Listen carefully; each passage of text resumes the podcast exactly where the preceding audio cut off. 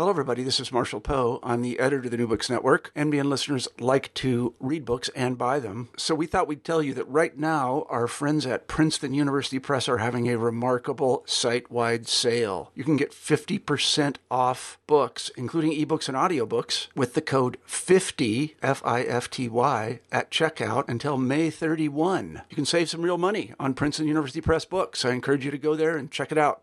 Hello, everybody. This is Marshall Poe. I'm the editor in chief of the New Books Network, and the following interview is being republished with permission from the excellent podcast Psychologists Off the Clock. That's Psychologists Off the Clock at offtheclockpsych.com. I hope you enjoy the interview. Evolution science helps you see the whole of it mm-hmm. as best as we can as human beings. It's the best single effort that's ever come together in human thought that gives you that appreciation for the whole. And whatever you do, you're part of that whole. And I think that uh, uh, an important contribution of this evolutionary perspective for people that really take it on is that it is uh, inspiring. That was Dr. Stephen Hayes, followed by Dr. David Sloan Wilson on Psychologists Off the Clock. Ever wonder what psychologists talk about over coffee? I'm Dr. Diana Hill, a clinical psychologist in Seaside, Santa Barbara, where I specialize in values and mindfulness based approaches to therapy. And I'm Dr. Debbie Sorensen, a clinical psychologist in Mile High, Denver, Colorado, where I specialize in rehab and health psychology and acceptance and commitment therapy. And from coast to coast, I am Dr. Yael Schonbrun, a clinical psychologist and assistant professor at Brown University, specializing in evidence based relationship treatments. In this podcast, we bring psychology research into practice by discussing topics in psychology with experts in the field and with each other. You'll get a glimpse into the books we read, the research we think is interesting, and the ideas from psychology that we use to flourish in our own lives. Thank you for listening to Psychologists Off the Clock. Debbie, you have an interview today with David Sloan Wilson and Stephen Hayes, who was on our previous episode. And I, we were talking about why did we want to have these two on the show? And it's really because they are forward thinkers. They're at the cutting edge of where the field of psychology is going to be going. And as Steve Hayes mentioned in the last episode, he's sort of a little bit always ahead of his time. So certainly integrating evolution science into uh, the field of psychology and as a bigger umbrella and some of the conversations that these two are having are conversations that are going to be informing the direction of how we know psychology, you know, in the future. So I'm really excited to to share this with our listeners.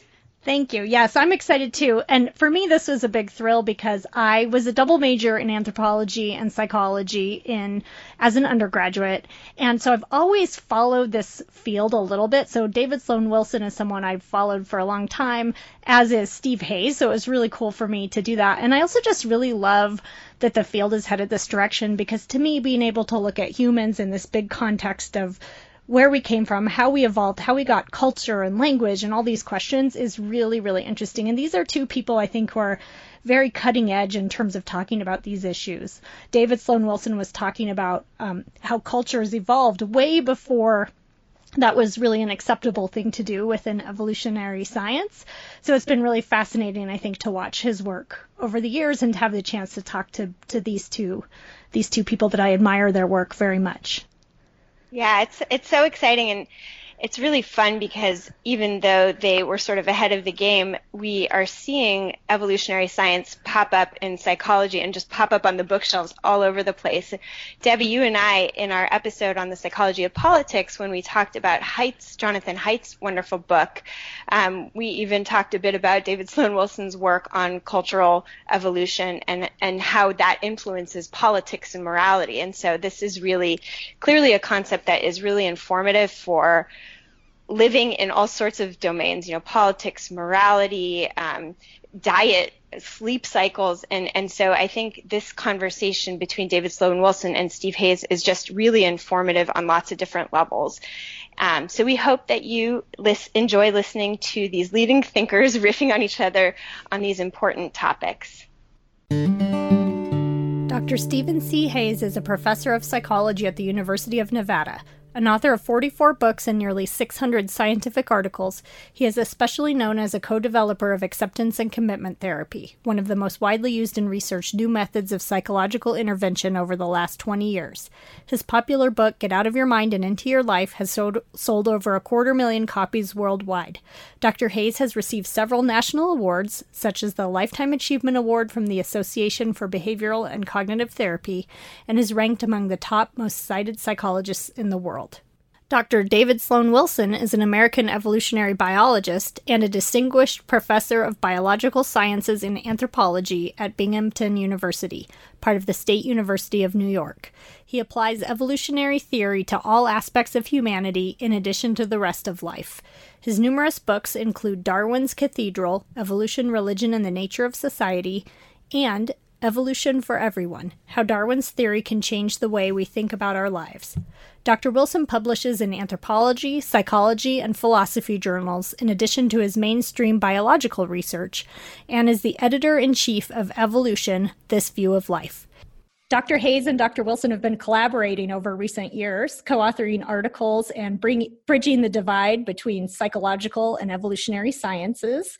And now they are co editors and contributors to a new book called Evolution and Contextual Behavioral Science An Integrated Framework for Understanding, Predicting, and Influencing Human Behavior. Steve, welcome back to the podcast. I really enjoyed your last really fantastic episode with Diana. It's good to see you again. I'm happy to be here. And David, welcome to the podcast. Thank you both so much for joining me. Thank you. So I understand that you guys are together this week, that you're doing, is it a workshop? Doing a little course here at, the, course. Uh, at the University of Nevada uh, using our book. And we're also consulting on various projects and with colleagues here, trying to, as you say, uh, continue to build the bridge between uh, evolution science and the behavioral sciences. All right. Well, I want to talk a little bit more about that bridge in a moment. But before we do, I want to um, just say something I really admire about both of your work that I've been following is that you really you have something in common. I think, which is that you're both big picture thinkers, and you both sometimes just veer a little bit outside of conventional thinking in your fields. And I think you're both bold. And so our our podcast is called Psychologists Off the Clock. Like, what do what do psychologists talk about over coffee? And so I'm curious. I just imagine the two of you together, you know, in Reno having dinner. Like, do you stay on topic talking about evolution and psychology, or do you guys like what's what kind? When you guys had dinner, what do you talk about? Uh, the price of being a big thinker is that you cannot escape your work ever. Uh-huh. So, more or less everything is in tune with. Uh, uh, um, what we do basically. so uh, we we diverge a little bit and talk about family and hobbies and things like that. But uh, really, our passion is is our science, and and uh, and so that slips over into uh, all our waking hours. I think that's true with when I'm at home and when I'm with Steve here. Okay. Great. Well, I, I uh, so enjoy talking to David because that big picture it has moved my big picture in important ways and just uh, then seeing new things opening up it's exciting. We uh, if you were to watch us you'll see us cycle back to arguments that we've had that look like they'll probably never end. Uh, but then there's other areas where uh, you know we come up with new ideas i think for both of our work and and uh, the book is kind of an expression of that. I mean, I don't think we could have sat down at day one when we first met each other and dialed up this book. Wouldn't be possible. That it's a reflection of a long process of collaboration and communication between uh, two people who respect each other and enjoy playing in that way. Wonderful. So yeah, don't, sit on a conversation with the two of us unless you want some big picture, blah blah blah. Well, that sounds pretty interesting to me. Um, how long have you been collaborating, and how did you come together from these two very, you know, I mean, there. I think there's a lot of overlap between these two fields when you stop and think about it, but they've been fairly separate. So, how did you? How did this happen? Well, Tony Biglan, who wrote the foreword for our book, modestly says in the foreword that the most important thing he ever did was to introduce Steve and me to each other. So it was Tony that um, who was working a long time with Steve. They were long-term collaborators, uh, and had more or less come across my work uh, on religion from an evolutionary perspective, invited me to speak. So, uh, and then um, I thought it was very important to introduce me to Steve. And so that was 10 years ago. Yeah. About 10 years ago. And we've been interacting with each other ever since. Great. Well, and I think it's, uh, you know, a personal thing, but it's a professional thing as well, because David in his big picture thinking, uh, you know, includes uh, behavior and what happens within the lifetime of the ind- individual, even though it's not his area of expertise. And frankly, that there are a lot of uh, evolutionary folks out there for whom that's not true at all. That mm-hmm. we're just now emerging out of a kind of more gene-centric uh, time. But the wing of psychological thinking that I'm out of has always uh, thought of itself as part of the evolution sciences, although frankly, without fully doing their homework, including me. And so there was this odd kind of thing when we did meet each other of immediately realizing that we're related in our thinking already and that we had some serious work to do. I had a lot, and I actually took a sabbatical. I'm on a sabbatical right now, seven years ago, and I did it on evolution science, and I tortured David. He basically became my mentor. And I'd say, What book should I read? And I'd read it, and then we'd talk about it. And that was the next book I should read, and I'd read it, and we'd talk about it. And uh, I came out of that year really firmly believing that modern evolution science is the future of applied psychological science. I think what clinicians are doing is applied evolution science. They just don't realize it yet. And it's lying there in plain sight. And when you see it, I think we're going to be more effective. We're going to have more fun. I think the society will will receive more benefit from us. And I think what's important to get out at the beginning of this interview is the the broad historical context for all of this. That although evolution um, developed in the biological sciences more or less continuously since Darwin, and therefore has become enormously sophisticated. It experienced a case of uh, arrested development in relation to human affairs, and it has only been uh, in the closing decades of the 20th century that the human related disciplines have become uh, rethought or started to be rethought from uh, an evolutionary perspective. So, us evolutionists are proud of saying nothing in biology makes sense except in the light of evolution. And that statement, nothing about humanity makes sense except in the light of evolution. Nothing about therapy, nothing about policy, nothing about economics makes sense except in the light of evolution, of course, is dumbfounding for most people, but yet that is what we are working for. Well, and I, and I think we're beginning to see in the book, but also in the in the additional projects we have coming along, the additional books we have coming along, that that isn't just a patina or something. It it uh, penetrates the most basic issues that we're used to thinking about as psychologists, and it it, it modifies them. And and yet, for I have to say, for the wing that I come out of, which was always very functional and contextual. I wanted to look at the act in context and expand it out to include the cultural context, the biological context, etc., and di- didn't have the the tools to do that in a consistent way without really being more sophisticated about evolution science. You know, the resonance was so deep. I told this uh, story just a couple times. I, I think I've not said it in a podcast or whatever. But after my first few conversations with David, I went home and cried because it was like I, I found one because I've been talking to evolutionists who have been dismissing. I mean, sometimes in almost cruel ways. They don't literally don't even want to talk to me. And it's not just me, it's the whole wing.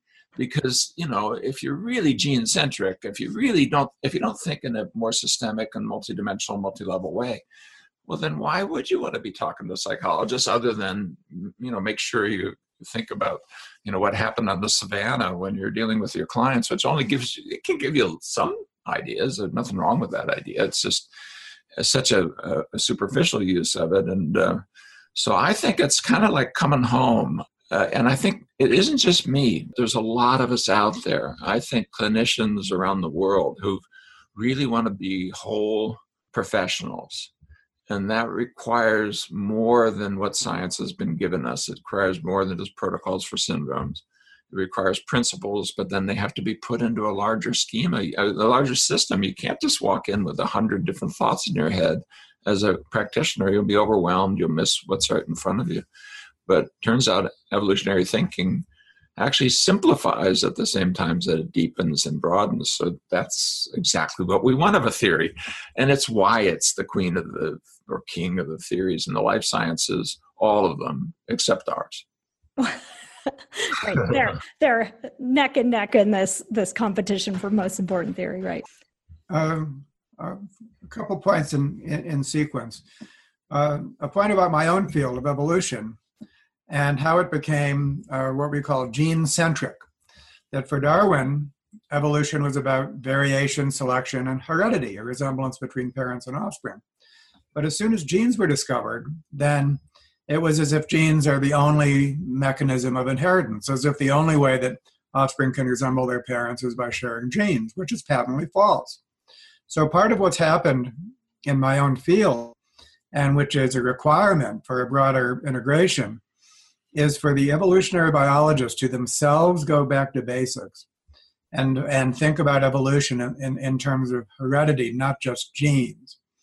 And when you do that, then other inheritance systems come into view. Uh, one of them is epigenetics, uh, the inheritance of gene expression, not just genes, and that's still biological and chemical and all that kind of thing. Um, another is uh, forms of social learning found in many species. Now we're straying into the territory of Skinner, right? Mm-hmm. And, and then the fourth are forms of symbolic thought that are very distinctively humans.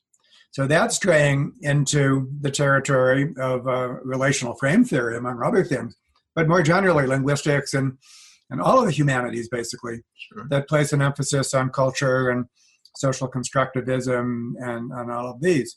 So what that means is, is that in order for um, evolutionary biology to go back to basics, it actually has to, it needs yeah. these other disciplines that have been studying these topics for a long time, although not explicitly from an evolutionary perspective. So that makes uh, people like Steve and his colleagues very, very central to the development of core evolutionary uh, theory. But a lot of people don't get that yet. And that's one thing that the book and much of what we do, my own writing and your own writing, is attempting to make that uh, a point.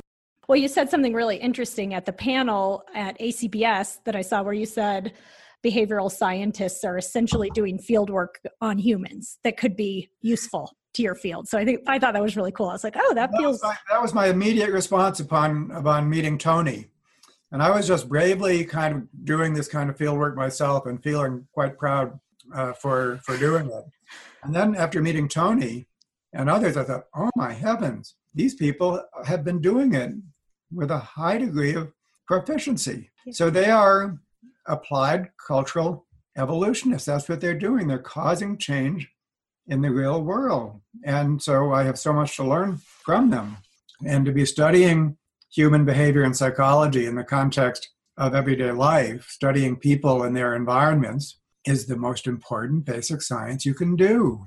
That is the backbone of evolutionary research. You can't understand a single species without first studying it in its natural environment. And if that's not how you're studying people, that's bad science, my friend. So you and so contextual behavioral science, that's the hallmark, is to be studying people in the context of their everyday life.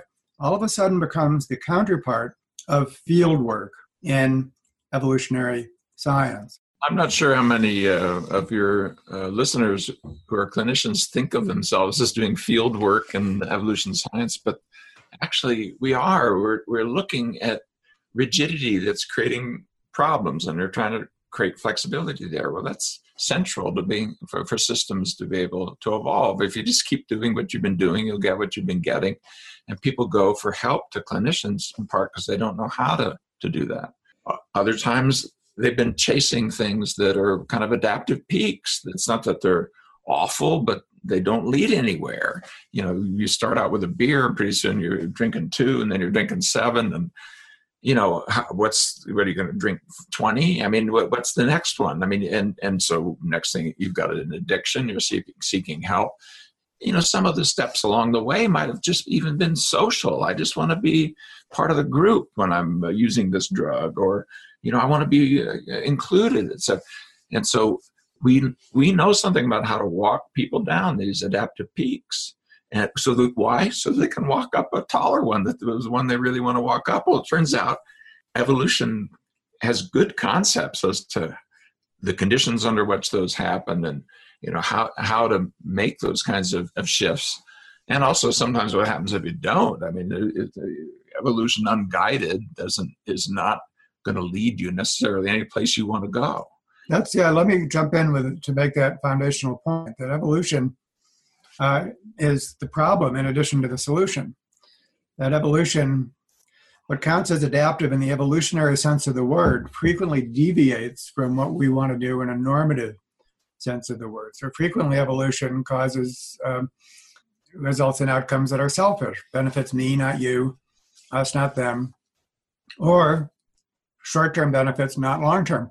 So if you look at that, most of the behaviors that we consider problems, then they're actually adaptive in the evolutionary sense of the word. Bullying is adaptive. Short term sex is adaptive. Many kinds of experiential avoidance are adaptive. Many kinds of aversive social interactions uh, in families, for example, are adaptive in the very narrow, narrow sense that that um, that the people who are behaving that way are being reinforced for their behaviors. And so the solution to that is to manage the evolutionary process uh, evolution will be taking place, but you have to actually set the parameters so that it aligns evolutionary forces with our normative goals. And you will never do that if you're not basically knowledgeable about evolution.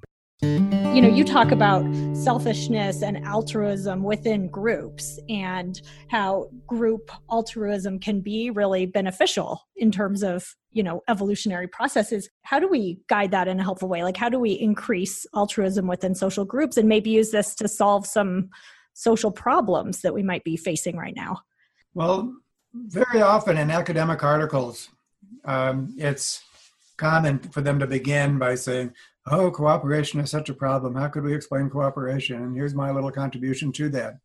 But I think that really by this point, we have a very good understanding of how cooperation can succeed in, in a Darwinian contest. In fact, we have so much knowledge about that that we could actually go about now in a practical sense and work with real world groups and multi group ecosystems and go about implementing cooperation. And that's exactly what we're trying to do.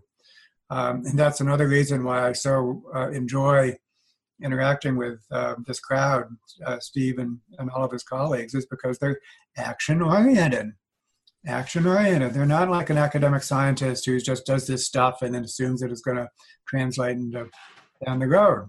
So, um, Pro Social, which is uh, one of our major projects, is a, a framework that we have developed to actively work with groups to make them more pro-social internally and to help them be pro-social actors in a larger world. And we're ambitious about this. We want to be working worldwide. We want a system that will expand basically with demand. So that's what's one of the many things that are in progress.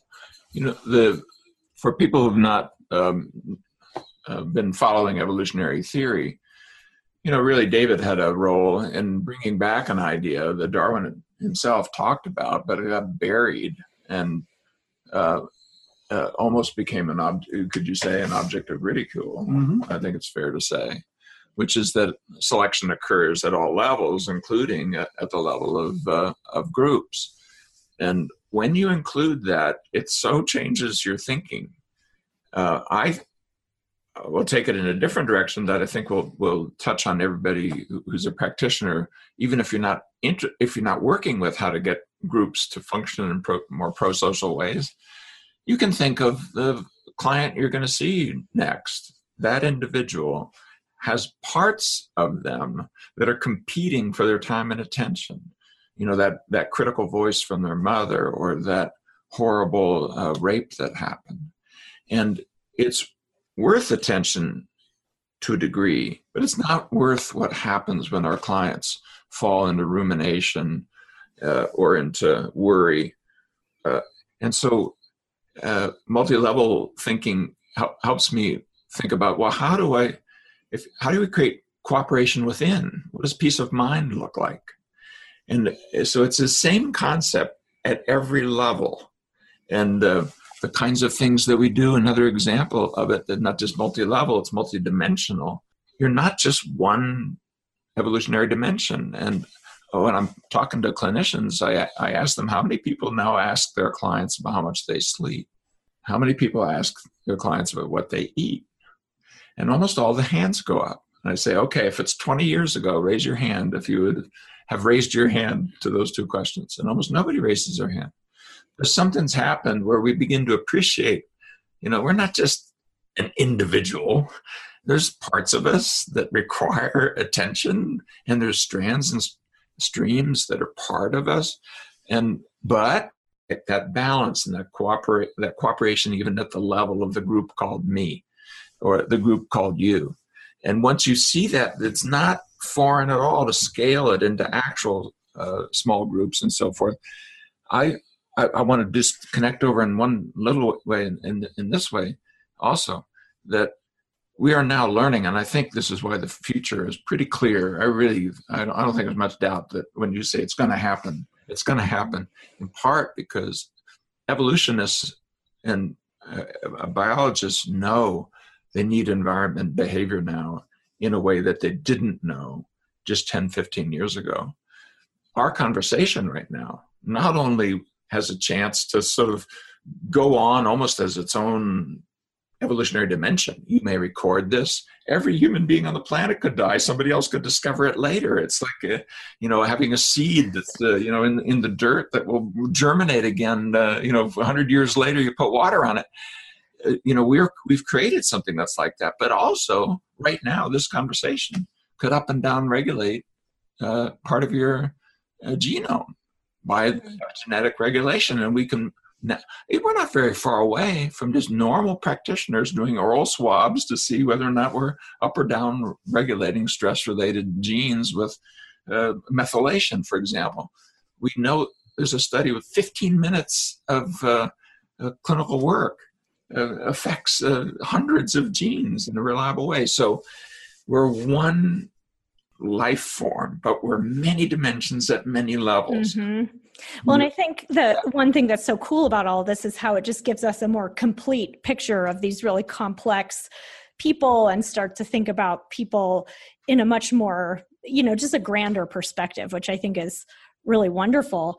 Um, and I mean, just to kind of switch gears a little bit, like one of the things that we really think about, we, we're really applied on this podcast, and we really think about how to translate all of this science and all of this information about people and from psychological science into daily life. And so I'm just going to go a little bit of a more personal route. You know, you're talking about how how this is important in terms of groups and people within groups have there been ways that that this understanding of human evolution has affected your own relationships and the way that you interact within groups and within um, relationships with other people in your lives. Oh, totally. Suffuses it. And uh, that actually extends to uh, ACT training. So uh, when I learned about uh, ACT training and thought of it in an evolutionary way, then I, I quickly incorporated it into my own um, my own life. And the core design principles, basically the way groups need to be organized to facilitate cooperation, it's just thoroughly second nature to me. Mm-hmm. Um, and I apply it in my own life. So, um, um, absolutely. Well, I mean, I, will take an example. when um, David talks about the core design principles, he's talking about the principles that Elinor Ostrom won the Nobel Prize in economics for in 2009. Uh, she, she's died since, but David spent quite a bit of time with her. I spent a couple days uh, with her, and those principles were she won the Nobel for showing that common pool resources, forests, lakes, rivers, streams, fisheries, etc., could be protected for long periods of time without top-down government regulation, uh, you know, without the normal ways we think about how capitalism would no by cooperation by but only under certain conditions so i i look at my own family life i look at my the clinic i look at the the the um, academic program i look at my associations with this point of view if people know the psychological flexibility model from act if they are ever to come to an ACBS and you were there, so you know mm-hmm. this. I've been a few times, yeah. There's a quality of the folks who are there. Would you agree? Absolutely. Something very yeah. open and receptive, except, you know, taking the perspective of others or something kind of values focused. If you're sitting there by yourself, somebody's going to come up and say, Oh, where are you from? or something. It's unusual. Steve, it's, I have to tell you, my husband came with me to Montreal this year for a couple of days and yeah. he's a scientist. He's, you know, PhD scientist. And he came to one of the events and was like, wow, this is a really different vibe than what I'm used to in academic circles. Yeah. So he observed it right away. Exactly. Yeah. Because we've, we've modeled, we consciously modeled ACBS around the psychological flexibility model. And we tried to reduce unnecessary hierarchy and so forth. But we, we've run into problems. So, for example, the recognized trainers, we have a process once you become a recognized trainer of ACT through ACBS. Uh, and we have a lot of control things in there to make sure we don't create hierarchy you know that you you'll give away your protocols for low cost or no cost. We discourage people uh, and they even sign a value statement that, uh, of uh, uh, certifying therapists and you know creating hierarchy and giving anointing. I know you don't except lots of things in there that are that, that are really cool. Yeah but now that we have almost 100 recognized trainers we started getting conflicts and we didn't know what to do with them i mean we, we have wonderful accepting values-based people but we're still people and we have conflicts you know I thought that was my idea. You've come in, you're setting up your workshops in a way that interfere, you know, all that kind of stuff. Mm-hmm. Well, we human nature. yeah, exactly. So we've spent now a year going through a process of looking at the core design principles and looking at our own psychological flexibility at the level of us as individuals, but then at the level of us as a group, using the matrix, which some people may know of, a, a kind of a simple tool for a quick orientation towards uh, what your values are and what you need to do to move in that direction and what gives gets in the way often the thoughts feelings memories bodily sensations that clinicians are used to targeting. We walk through that process of looking at those things at the level of the individual then of us as a group and then the core design principles.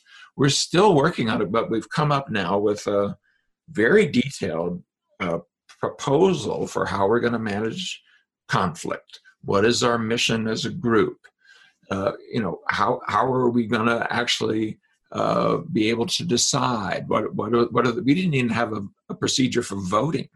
We were just a group that wasn't functioning well. That would make a really big difference in my life if the trainers of ACT around the world took their level of cooperation and participation and contribution to another level. They're all wonderful folks. You know, they are the ones that are why ACT is well known. It's not me, but we had work to do, and so we turned to our colleague here, and uh, uh, with some uh, help from ACBSers who'd become very serious about the evolutionary basis of the core design principles and how to integrate them with psychological flexibility, we started with ourselves. And I think we're writing a success story. Cool. And even, even in a group that experienced with ACT methods, still something more was needed in order to become an efficacious group. And even after knowing that, quite a bit of time and angst was required in order to get there. So it's part of our framing where we say, first you need a blueprint. You know, how can it, how how does a group need to be organized to function as a team? And secondly, even after you have that blueprint, how do you get there when we know that change is difficult? difficult for individuals, even more difficult for groups. And the fact that this group is, first of all, recognizes the value of it and is succeeding, but that it's taking a long time, even for them, yeah. is um, is is very uh, telling. But I want to list some of our success stories because. Uh, this is not, I mean, we've developed long enough now so that we know that uh, we have, a, in some sense, a proven method. Uh, right after meeting uh, Elinor Ostrom and working with her, I implemented those principles, and I had the opportunity to implement those principles in a school within a school in my public school system for at-risk youth. So basically, these were um, uh, eighth and ninth graders uh, that had flunked uh, all of their courses and would almost certainly drop out if something weren't done. And so we organized a school within a school based on the core design principles. And do you know, that um, in the very first year, uh, those kids did as well as the average high school student in the school system. Over in Sierra Leone, um, Beate Ebert uh, used prosocial with her colleagues there to combat the Ebola epidemic and derive cultural practices that would enable them to honor their dead without transmitting the disease. Over in Australia, a very talented man named Robert Styles worked with a government agency in, uh, in Australia and, and had a transformative effect. And so this goes on and on. Uh, so we know that we have something that's working, and now uh, it's a matter of taking it up to scale. In fact, if you'd say uh, there's a chapter in the the uh, book that's that's out that walks through uh, pro-social and this these questions you're asking about how we're uh, interacting just personally and professionally and so forth is replicated in the book that has just come out because what we did was is we took uh, teams where all uh, uh, uh, we did was we gave the two teams, one from the evolution science side and one from the behavioral science side, a topic. And you said, write about whatever you want to write about on that topic. And we didn't even make sure that they were overlapping at all or overlapping too much, or we just said, write on that. And we rolled the dice, hoping that this would work. And then they had a conversation and they read their, each other's chapters, and we recorded that. And we put a précis of the conversation in the book. And so, if you do buy this book, what will be interesting is not just how, how many areas where we have productive, cooperative things to do between the behavioral science side and the evolution science side. Uh, you'll be able to see that what we've been playing out and with pro-social there's other aspects and other areas i mean you'd name it like uh, health and what we should be eating or uh, in area after area after area, child development and how we should be and the same thing is true. So I hope people will see a kind of a, a glimpse into the future. The book uh, that just came out, I wouldn't say is a turnkey applied book or anything. It's a conversation. Yeah. A multifaceted conversation. And if you come away from it and you realize these were done independently and then people talked, it's stunning how interesting these two chapters at area yeah. penetrate. So we're the book we're finishing next is the book on pro-social, and we hope that uh, by the end of our week we'll be darn close to having a, wow. A, a that is productive our, week. That is with our colleague Paul Atkins in uh, Australia, who is also the uh, one of the central members of our pro-social development team and and as an author in the book that just came out the one you mentioned. And this book i mean it's a i think it's a really interesting way to try to bridge your fields and to see what how you can make these connections. And i mean i think that's a really creative way to go about doing this just bring these people in the field together and see what they have to say. What do you think are some of the really cool takeaway ideas that emerged from doing it in this way? Well what i want to say is that when you learn the evolutionary uh, toolkit what that means is is a single set of concepts that can be applied to almost any situation. That toolkit, because evolution is a multi-dimensional, multi-level process that takes place also at, at multiple scales. So there's genetic evolution, there's cultural evolution, there's your personal evolution, there's your, your epigenetic system, there's your symbolic system, and they're all intertwined with each other. That means that you're employing this toolkit in um, in in many different ways. And the fact that you that there you that there can be a single toolkit is really the central advantage of the whole thing. So in the book, you get a you get a sample of these different ways, and one consistent difference between the evolutionary authors and the CBS authors was that the evolutionary authors uh, not being practiced at thinking about uh, behavior uh, change as, as an evolutionary process, not being familiar with Skinner or any of that. Uh, their, their thoughts about evolution are mostly about genetic evolution. Uh, so, for example, it's, it's very common in the, in, the, in the development literature, the child development literature, to think that the optimal envir- environment for development is a nurturing environment. And if you grow up in a harsh environment that's not nurturing, then you'll be compromised in a number of ways. You'll break down like an automobile that's broken down. And that is arguably the most common way of thinking about it uh, among developmental psychologists. But from an evolutionary perspective, no, no, no. The idea is that species, all species, including our own, have existed in a range of environments throughout their evolutionary histories. And when the going gets tough, the tough don't fall apart. They they evolve in ways that are appropriate for the harsh environment. As a parent, I find that comforting. People, there have been a lot of things that human children have been through that are, yeah. And so there's a and so and so there are such things as a fast and slow life history strategy comes into it. That in a harsh environment, uh, you're gonna you're gonna develop fast, you're gonna mature fast, you're gonna have a, a suite of behaviors. Uh, it's gonna it's gonna uh, dictate your your uh, sexual strategies, everything like that. Um, all being kind of triggered by by environmental circumstances. So there, you're getting a big big input of genetic evolution and developmental processes that are been shaped by genetic evolution and you're not getting much of anything about what you can do with a person in that situation, about their psychological flexibility, how you can help them do something. Basically, the individual person as um, as an evolutionary process, and so that was reflected actually in a number of the chapters. Is that you know we had to point that out as moderators. Isn't it interesting that the evolutionists here, you know, took the topic this way and and you took the topic that way, and what's really needed there is an integration everyone could see that.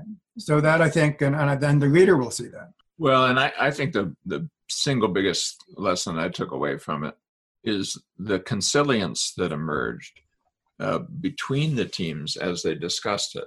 Not point to point agreement. They weren't writing the same things, but they were writing things that played off each other in interesting ways.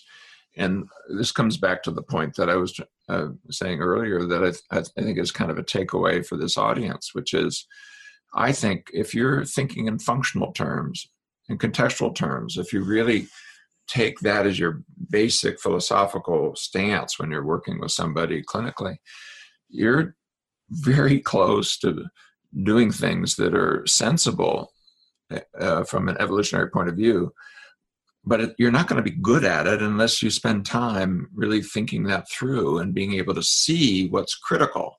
You see those moments when you see these repertoire narrowing processes or these moments where you get context sensitivity that will be helpful to the person or uh, you know persistence uh, of a, a, pattern that has begun uh, through integrating it into a larger pattern or repeating it until it's a habit so it doesn't complicate, it simplifies. If you think about the difference between good science and, uh, let's say, um, uh, somebody who has a, a huge uh, recipe file and is a good cook. If you're a good cook and you have to do it with recipe files, yeah, you can specify here's exactly what you should do. Tink, tink, tink. Well, within that metaphor, we have people coming in who are you're not sure which recipe card to grab. But it's okay if you can see the principles. And I think we're used to thinking about that in terms of theories and models, but we've thought about it more on the science side in terms of, you know, here's a protocol. None of us like following protocols typically. Something's wrong with them. It's too many sessions. It's too few. There's a there, there's comorbidities that weren't talked about. This person has this socioeconomic challenges. That that health challenge and yet that's what our science is giving to clinicians it's like here's a here's the recipe for this little category but turns out that category is not really a very functional category it's a syndromal one with the idea that underneath that is a latent disease and you know 30 40 years into that having spent billions of dollars even the NIMH doesn't want to do it anymore they're saying enough we've got to go to processes you know not everybody knows that, by the way, who are practicing clinicians, that NIMH does not want to fund randomized trials focus on DSM categories anymore. They just don't want to do it. They want to focus on processes of change, and processes lead to pathology. Now they're making a bet on brain circuits, and more so. I mean, it's a very biologically oriented institute, but that's okay. Let's let all flowers bloom, and let's see what what uh, captures the most uh, ability to to move forward good science simplifies. I mean, E equals mc squared is spectacular, and everybody knows it from a you know a fourth grader on.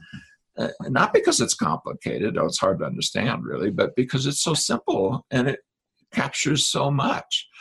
Wouldn't it be cool if we could walk into our work with clients having just a small handful of things that we really have to track and yet being able to fit to the individual and their needs and the families they're part of and the work sites they're part of and so forth well this is uh, i think a, a kind of science that we can bring into the into the vision of people who are trying to do applied work and if you if you buy this book and read it you'll read in area after area after area after area that we already have connections.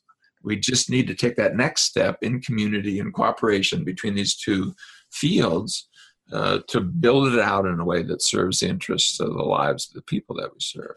Uh, as a clinician, I find that really exciting. I want to highlight a concept which we have not yet highlighted. Earlier, I said that a major class of dysfunction are behaviors that are adaptive in the evolutionary sense of the word, but not aligned with our normative goals. There's another major class of dysfunction, which is evolutionary mismatch. And those are things which actually were adaptive in some past environment, but are no longer adaptive in the current environment. In the book, one of the pairs of chapters uh, is by uh, Kelly Wilson on the CBS side and Aaron Blaisdell on the evolutionary side about evolutionary mismatch. And both of them begin by telling their personal stories. So this actually goes back to how does this actually relate to one's personal life? Both of them have been transformed by changing their diets, their exercise regime, and other uh, everyday practices to be more in tune with their ancestral adaptation. So when Steve said earlier, ask for a show of hands, how many how many clinicians actually ask your clients, you know, what are you how are you sleeping? What are you eating? And and that and that the way that you interpret that reflects the fact that we are species like any others that we evolved our ancestors ate certain things moved certain ways slept certain ways and lived in certain social environments. And that if we go outside that envelope then we are simply going to be mismatched to our environments there's a whole line of inquiry there that uh, that we can pursue as scientists, as clinicians, and as individuals, just trying to improve our own lives as they did in their individual lives. And the social dimension of that brings us back to the idea of nurturing environments. Even if you're a clinician working with an individual, uh, if that individual is suffering, it's very likely because they exist in a social environment which lacks the basic ingredients of living in a, a cooperative group where you're known by your actions, so on and so forth. And so the, the solution, uh, in part, can be an alteration of the way you think about it and so on, but it, it should also be an alteration of your social environment.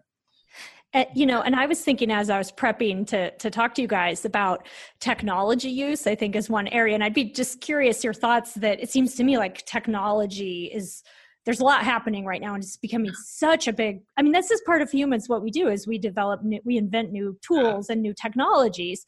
And yet right now humans are doing something that to me seems a little you know we're glued to our phones and screens most of the time. What are your thoughts on that? I mean it's to me it seems like there's something very strange going on right now. I think it's a double-edged sword and and if we are able to manage it you know there's a lot of potential for good but we, we need to be able to think about it uh, properly. This evolutionary mismatch uh, concept uh, when we put the psychological piece in there just in terms of direct contingencies lots of things change in evolutionary biology. You have niche construction, niche selection. I mean, be, just because you have operant learning, for example, you can approach an environment, stay there, for, uh, you know, long enough period of time that it changes the selection pressure. Uh, the example is usually uh, used as the flamingo's beak. I mean, that flamingo was digging around in the mud for those crustacea before they uh, evolved that very weird shaped beak with things in them that are sort of like what whales use to filter out uh, uh, plankton and so forth uh, uh swimming around. Well, the same thing has happened with our symbolic level. The symbolic level initially, I think, was an extension of cooperation. It very soon went to problem solving, and it had all kinds of positive benefits for us as human beings. But it also began to create niches that can allow, for example, an enormous amount of isolation. We didn't evolve to be alone. But, you know, look at your clients. You have clients coming to see you where the only person who talks to them in a, a week is you. Yes. I mean, this is poison to human beings. And yet we've created an environment where that's possible. You can go to the grocery store, you can get it, you know, you don't actually, and the same thing with our technology. We now have a technology, for example, which you're constantly exposed to threat. It's cognitive threat, it's not literal threat, but you're in the functional equivalent of, you know, a very dangerous uh, environment full of predators. But, but just watching the, the newscast. And you're in this constant flow of judgment where you're right at risk from being cast out of the group or yearning to be part of some sort of constructed group because I'm part of this tribe. You know, I'm a Trump voter, or I would never vote for Trump on my life depended on whatever the thing is. And that has changed our world in ways that we need to manage. I mean, there's enormous opportunities, for example, for social connection, cooperation worldwide. We can get on the phone here and talk to almost anybody in the world who has a phone. Uh, what an amazing thing that is for, for, for global thinking. Because one of the things that's built into uh, multi-level thinking is there's no way to stop. You have to keep nesting, and eventually it means everything we do is part of what we all are doing so this kind of planetary responsibility comes in as a natural extension that could be a wonderful tool those screens that my 12 year old is addicted to could be a wonderful tool for that but it could also be a tool for constant exposure to threat to judgment to blaming and shaming and bullying and all the kinds of things that make us small and make us suffer. And we need to manage it. We need to figure out uh, cultural ways of uh, allowing us to adjust to this uh, invention, this constant flow of invention and, and change that opens up new vistas but creates new challenges. So the so uh, when we say that this is all a double-edged sword, and we look at it through the lens through an evolutionary lens, especially the lens of multi-level selection, we're saying that these new technologies are altering social interactions in a way which can either be functional at a group level or not. And this is not new. I mean, technology technologies have existed way, way back. I mean, a, a spoken language, I mean, written language is a technology. And it was a technology that was at first confined to a very small group of elites. And so, therefore, created inequalities, dysfunctional uh, outcomes until it became more democratized, uh, uh, for example. It's possible that even spoken language is a technology, a cultural technology, which at first was hugely beneficial for those who invented it and then became widespread and embedded and then you got gene culture coevolution and things like uh, uh, things like that. And so when we look at the current situation i'm actually studying this very actively right now. The internet age is a major evolutionary transition. And with my colleague alan Honick, we're doing a series of interviews. And he actually looked back in the history and the, the first telegraph the message of the first telegraph was, What has God wrought? and the first transatlantic cable was, you know, there can be no longer conflict among nations now that we can all communicate with each other. Oh, and if the, only that were true. and the and the whole concept of free speech and the First Amendment says that you know what we want to create is a free market of ideas. Just let everyone can say what they want, and that and that good will come of that. Uh, all of those reflect tremendous naivety um, including the First Amendment, that we can just say anything we want. That's not how social interactions work. If you look at how social interactions work in a small group setting, then the, the, the amount of regulation for what you say, and, and of course there's dissent, very much so.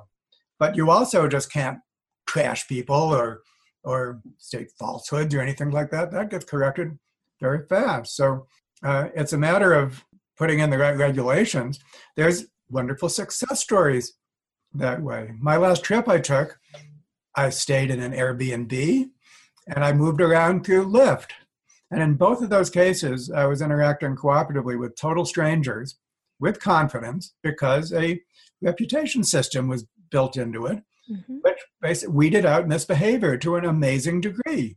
And I and in the process, I met real people, drivers and hosts, and I enjoyed interacting with them. It enriched my experience in terms of real world interaction, not just anonymous electronic interactions. All sorts of great examples of open source uh, development, uh, which are pro-social and creative and and just uh, and wonderful. And of course, we have all the counterexamples. So what we need, uh, we need um, the evolutionary paradigm uh, to structure our electronic interactions uh, just as much just as much as we need to to our face-to-face interaction. Well, and I think that this is this idea of the double edged sword is really true for a lot of human traits that make humans unique, like language. Language is a double edged sword for humans. And that reminds me of relational frame theory. So I have really basically two more questions to ask you guys before I let you get back to working on your book here. But, um, you know, if we think of humans as a species, and actually, I would just love to hear you, David Sloan Wilson, tell us a nutshell version of like what are the top things that make humans most unique as a species? Because we're really kind of weird in a lot of ways in the anim- animal kingdom. And then maybe steve hayes could have, do us the honor of tying that into relational frame theory and how this connects to human suffering. Because i just you know i have the two of you here. I got to take this opportunity to hear it straight from you Great challenge. Okay, well, Let's do it. I'll make it easy for Steve by saying that what's uh, distinctive about our species, most distinctive, is this symbolic inheritance system. Uh, that uh, that we have this very rapid process of evolution that requires symbolic systems. Uh, we need our symbolic systems just as much as we need our genes. So the idea that we have not just genotypes but symbotypes, and we need to evolve those symbotypes um, gets us straight to relational frame theory. And so uh, you probably didn't imagine that I'd finish with my piece so fast, but um, I'll, I'll pass it right on to Steve. And I'll I'll fill in a little bit for for David because uh, one thing he taught me is the the the, the three C's, you know, that uh, cooperation, cognition, and culture are not unique. Um, perhaps cognition in a particular way, but at least they're characteristic at a particular way to, to human beings. And what, uh, you know, I think we've known in the behavior therapy, cognitive behavior therapy, the evidence based therapies, we need a theory of cognition that really works. We've known human beings are very good at being able to detect rela- non arbitrary relationships, you know, faster, bigger, etc. All these different kind of relationships that are in our environment. The RFT claim uh, goes down to this finding: if there's a name for an object object and then you hear the name you orient towards the object without a specific training on that. It's a two-way street and if and if it isn't you didn't understand the word. Uh, children who are very uh, developmentally uh, delayed uh, sometimes will have to be taught in both directions and they don't generalize but most human infants by the time they're around uh, 12 months old 12 13 14 months old are able to do that and then put these things into networks uh, that changes their world because now within their own skin you know they're able to think about things that are not present to predict what would happen if they do certain things because they have before and after relations they've learned or would this be a better plan than that because of comparative ones? I think it started with just cooperation being able eh, eh, to say a name for something uh, to uh, you know a member of your your troop or band or tribe that would be able to perhaps be brought to you from a distant place because of that two-way street of words standing for something. And then it's relational in a different way. It's relational between the speaker and the listener.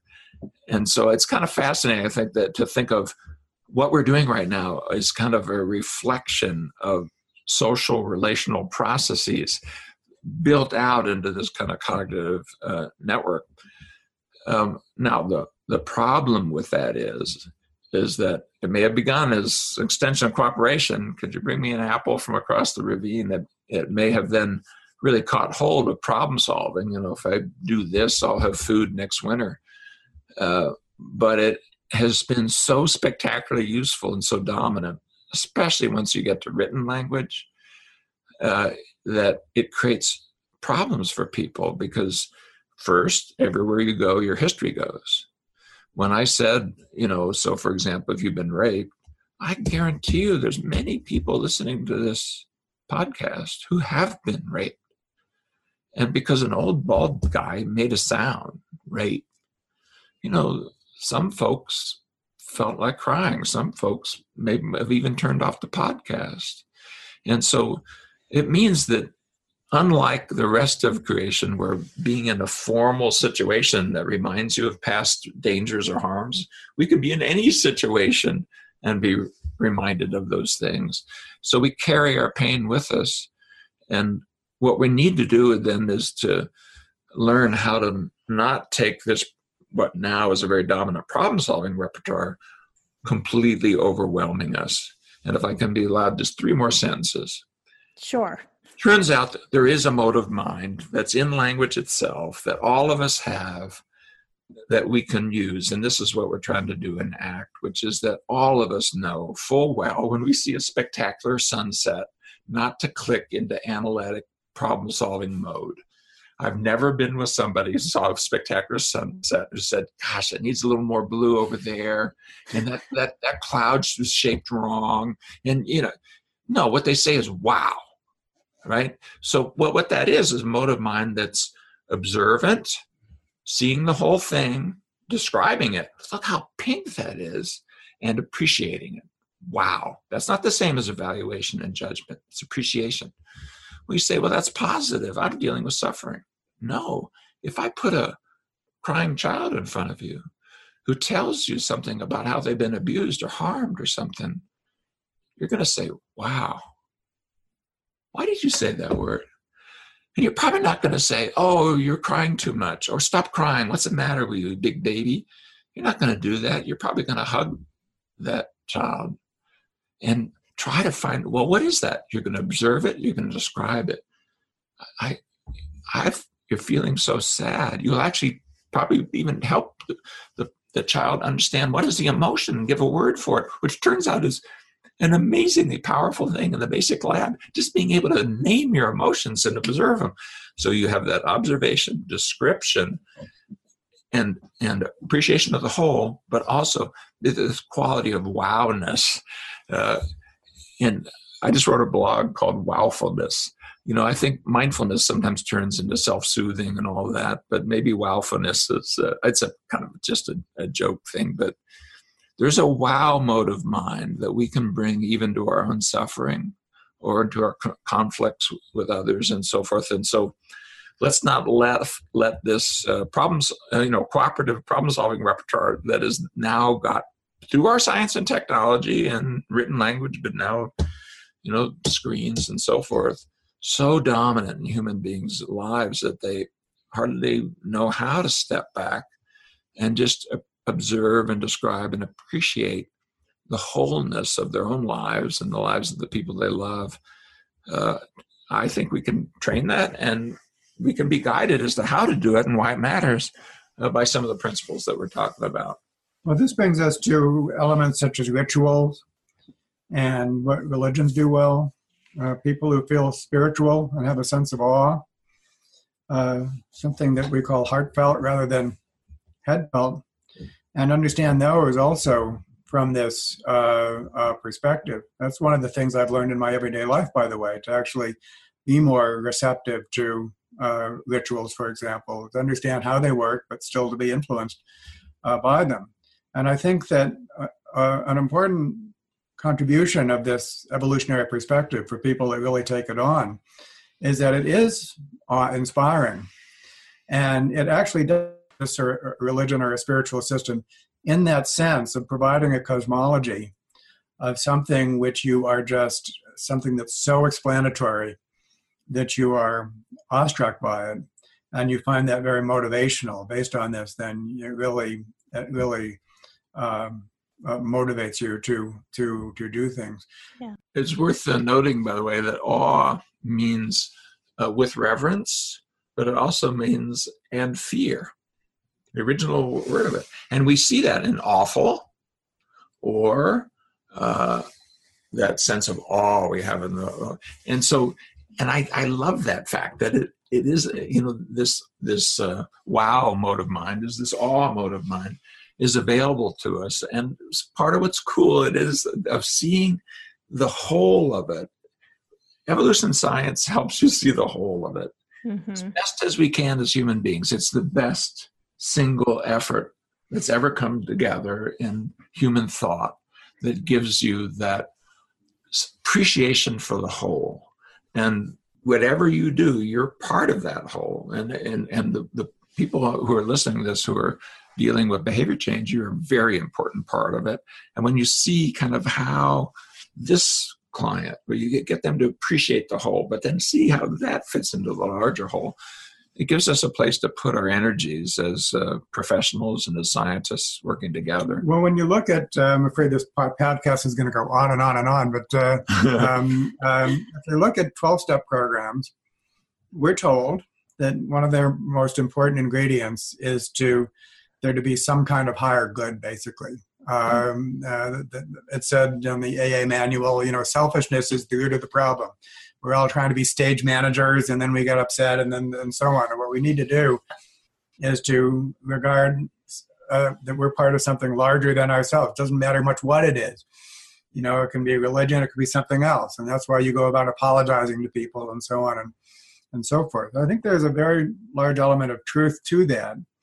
And it explains the concept of sacred as not being a religious concept, uh, it's basically it's the acknowledgement that there's something that's more important than you are.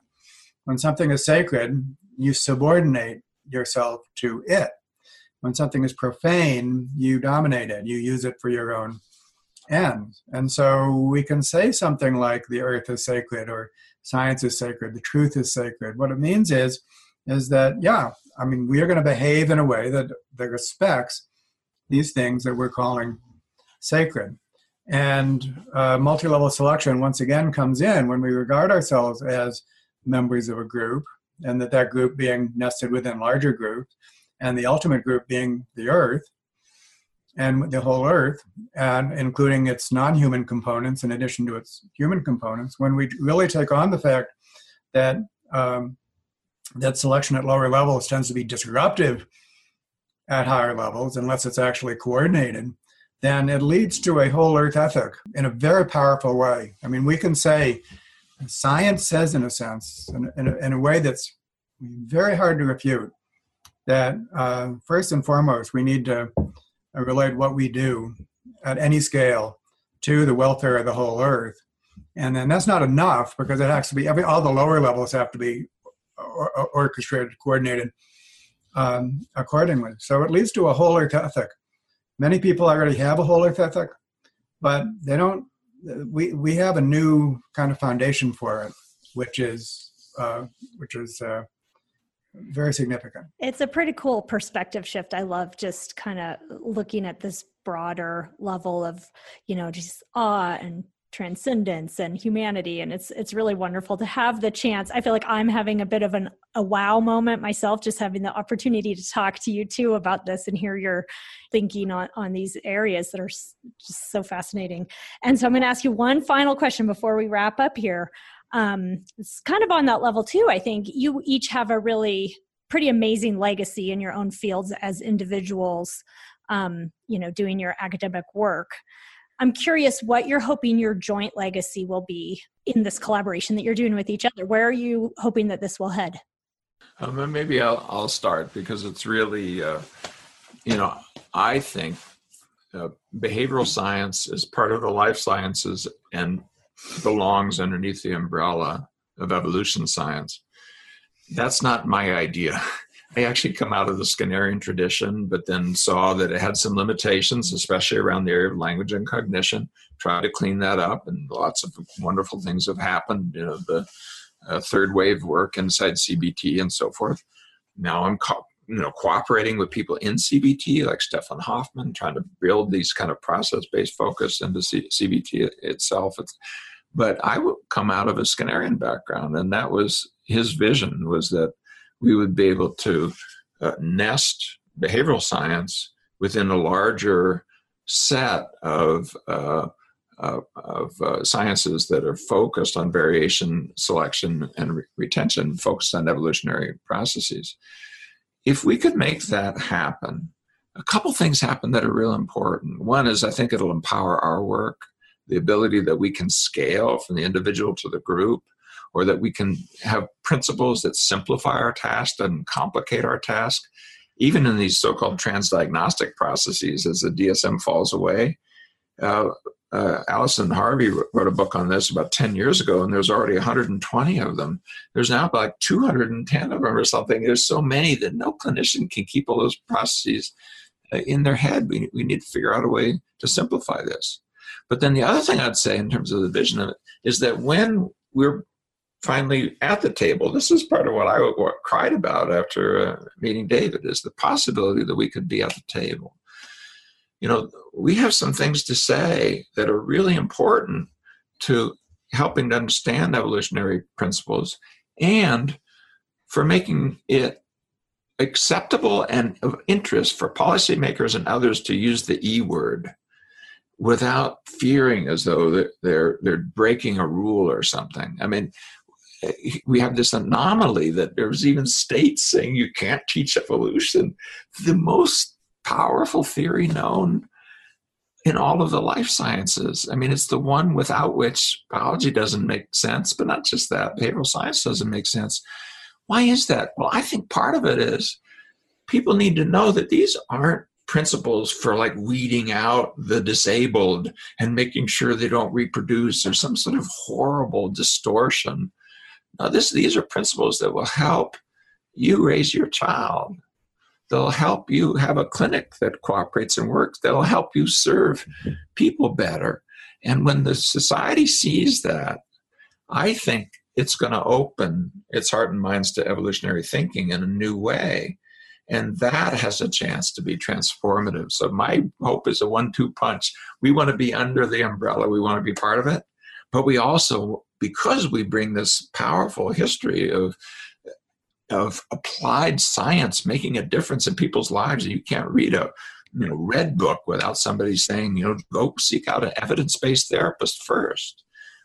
Let's take advantage of that opportunity to actually help our evolution science colleagues language about this and think this through in a way that whether you're a congressperson or a uh, you know, a mother with uh, small children, that this makes perfect sense to you to, to be reading books about how evolutionary principles might help you in your tasks. That's not very far away. That is something you, I think, I could see before I fall over. I think we're starting to see it a little. I do. I think it's. I do too. Yeah. Well, so I think that um, what I have to say is very continuous with that. I think that if there's going to be this transformation and if it's going to be rapid, then it's going to take place through people that work in real world settings. It's not going to happen by basic scientists. It's not going to happen by our current leaders of any sort, certainly not our, our economic or, our political leaders. It's going to happen through people that work in real world settings of all sorts. And that's what this world of CBS is. We have people like yourself working with individuals or with groups or with organizations or with all these people that are actually working in real world settings. If they get it and start using those principles, then there'll be a bottom up movement. And that bottom up can then engage with a number of top down movements. You need a combination of bottom up and top down. And the bottom up part is what's going to take place, I think, through this integration of evolution and and um, and CBS. That puts people like you on the front lines, working with the folks that you uh, uh, work with. If you start to employ this perspective and then spread it that way, then that's how it's going to happen. Well, I hope so. And I, I again appreciate you guys coming on to talk to us about that this because this is one way to get the the message out to people who are maybe curious but don't have the same you know science background that you do where you're really into this that that i'm hoping that we can do our part to translate this. So yeah i really appreciate your time and your your week together. Thank you both so much for coming on to the podcast. And good luck with your future. I look forward to reading your books um, that that are forthcoming. Thank you. Yeah i'm thankful for the opportunity as you say uh, to, just to to reach folks who uh, are already doing such good work, and and I think we'll find real support in being able to do that uh, by the uh, evolutionary principles that we're uh, discussing in this book and the ones to follow. So uh, thanks for the opportunity to reach out to folks. Thank you. Thank you for listening to Psychologists Off the Clock. You can find us on iTunes, Facebook, and Twitter. Music by John Gu and Susie Stevens, and special thanks to our creative producer, Dr. Meg McKelvey.